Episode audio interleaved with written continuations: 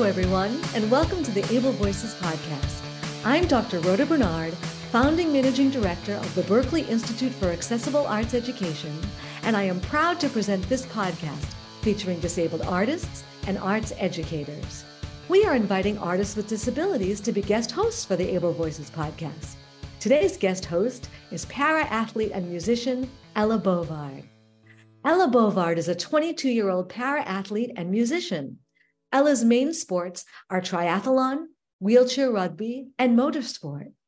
Ella plays guitar and sings and gigs regularly in pubs and at festivals in the summer.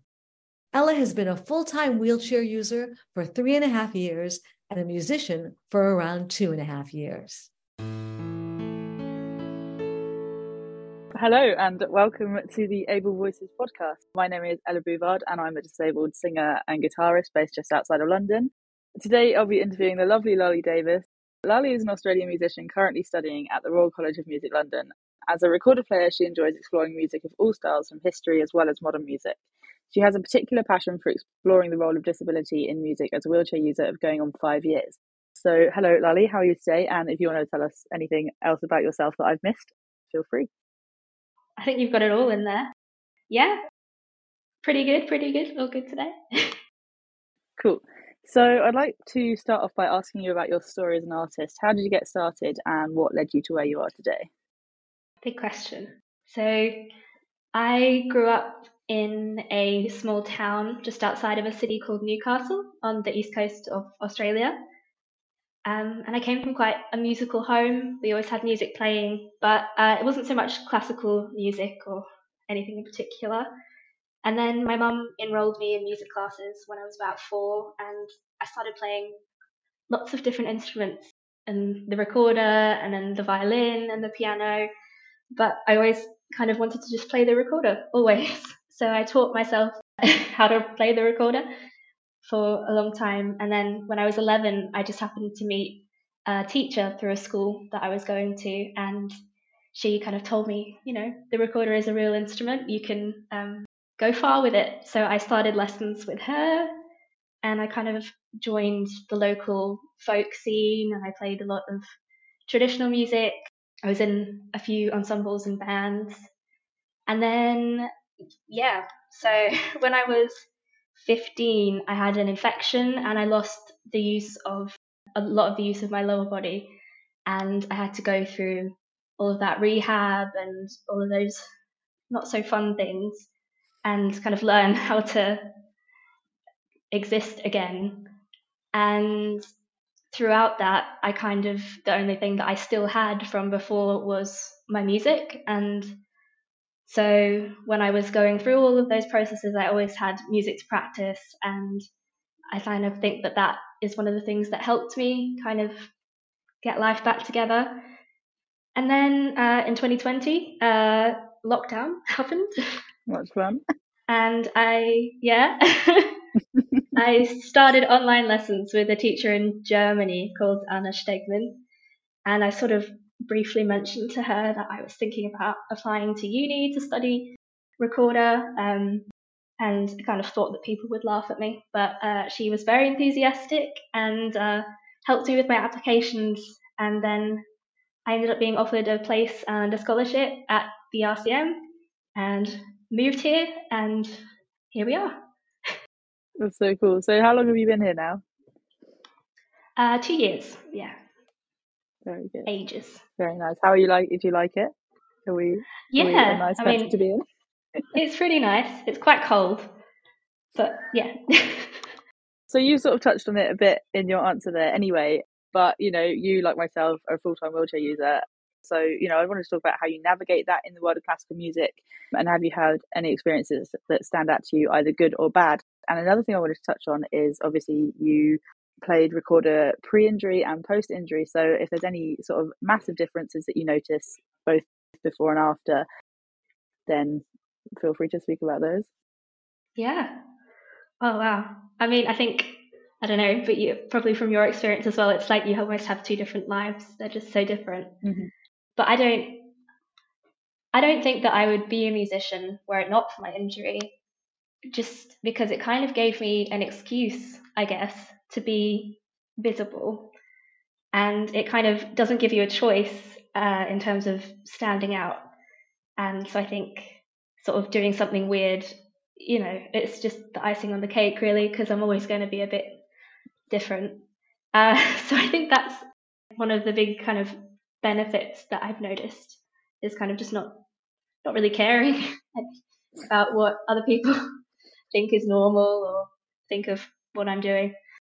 Yeah, and then I think there are all of those not so fun things that come with being disabled, mostly just from society and from the accessibility within the industry, which I know is improving, but isn't necessarily at the place where I feel it should be, and often kind of leaves both myself and I know other people feeling quite isolated and alienated from the world of music and classical music, which obviously I didn't have before. So things like, yeah, just venues being so inaccessible and this kind of lack of acknowledgement of the wider issues, you know, uh, having difficulty getting to concert venues and that kind of thing. It's just not mm-hmm. something that's really taken seriously. It's sort of, well, we're accessible, so like that's everything's done.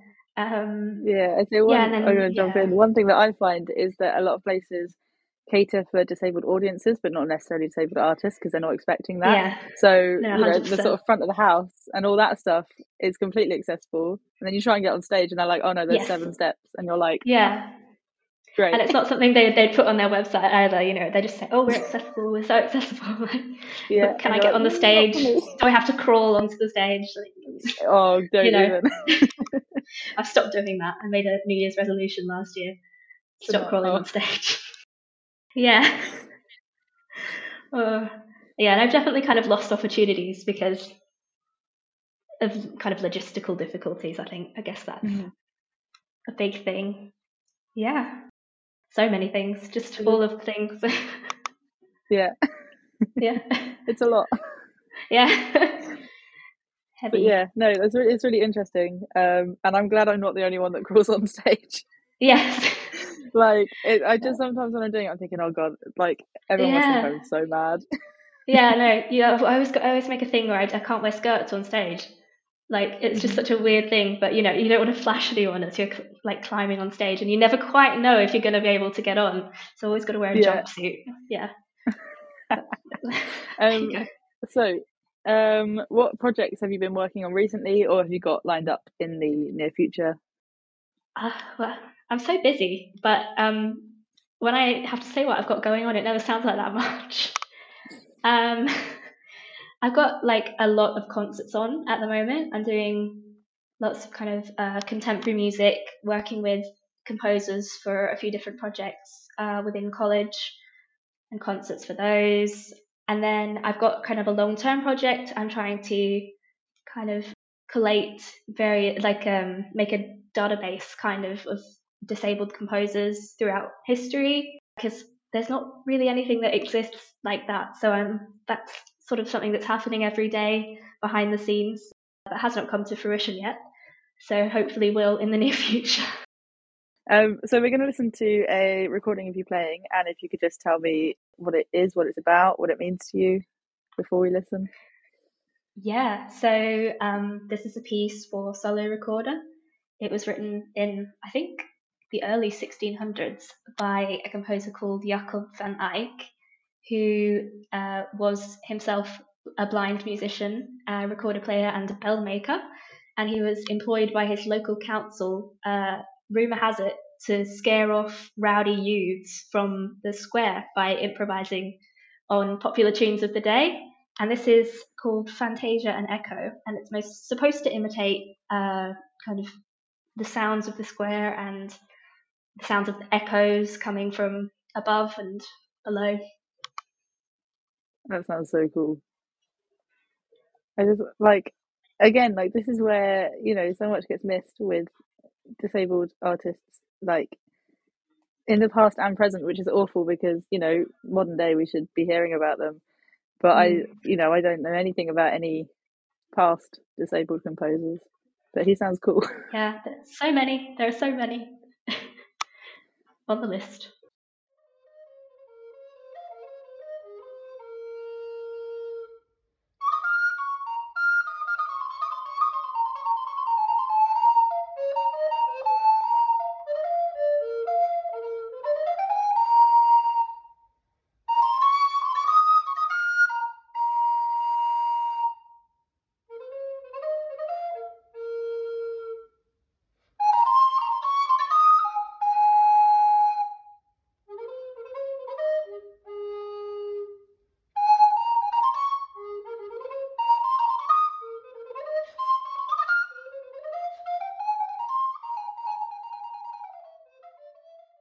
So, yeah, that was great. Thank you very much for sharing that with us.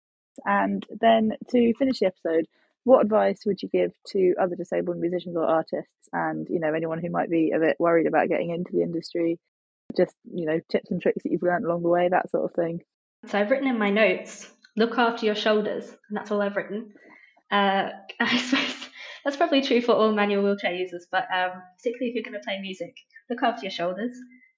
And then I think the big thing is to really embrace the kind of the idea that all the issues you're facing are not your own fault. They're the fault of the world around you, and it's the world that needs to change and not you. That's very hard to kind of internalize that, but it does happen with time, I think. And also to try and make friends, reach out to people. You know, we met on Instagram. I think if you reach out to people, you'll realize that there are plenty of us, but there also aren't that many of us. So we kind of need to know each other and support each other and just kind of lean into it. You know, you've got something that makes you different, and you can either let that take away from it or you can let that add to your experience and to your art. Oh, I love that. Yeah, no, definitely. I, I mean, for me, it's super interesting talking to you know, probably if we were both able bodied, I wouldn't necessarily be talking to yeah. someone who plays recorder. I'd be talking to other singers and guitarists. So, you know, again, it's sort of that common de- denominator that brings you together. So, yeah, that's really cool. Thank you so much for taking the time to chat with me today. Um, Thank you for I've had a great me. time. I hope you have too. Um, and So yeah, thank you so much for joining me today, both Larli and anyone listening. And I will be hosting the next couple of episodes, so hopefully you listen to those too.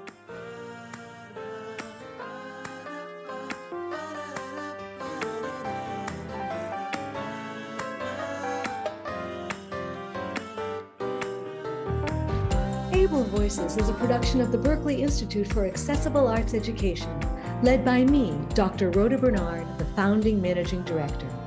It is produced by Daniel Martinez del Campo. The intro music is by Kai Levin, and our closing song is by Sebastian Batista. Kai and Sebastian are students in the arts education programs at the Berklee Institute for Accessible Arts Education.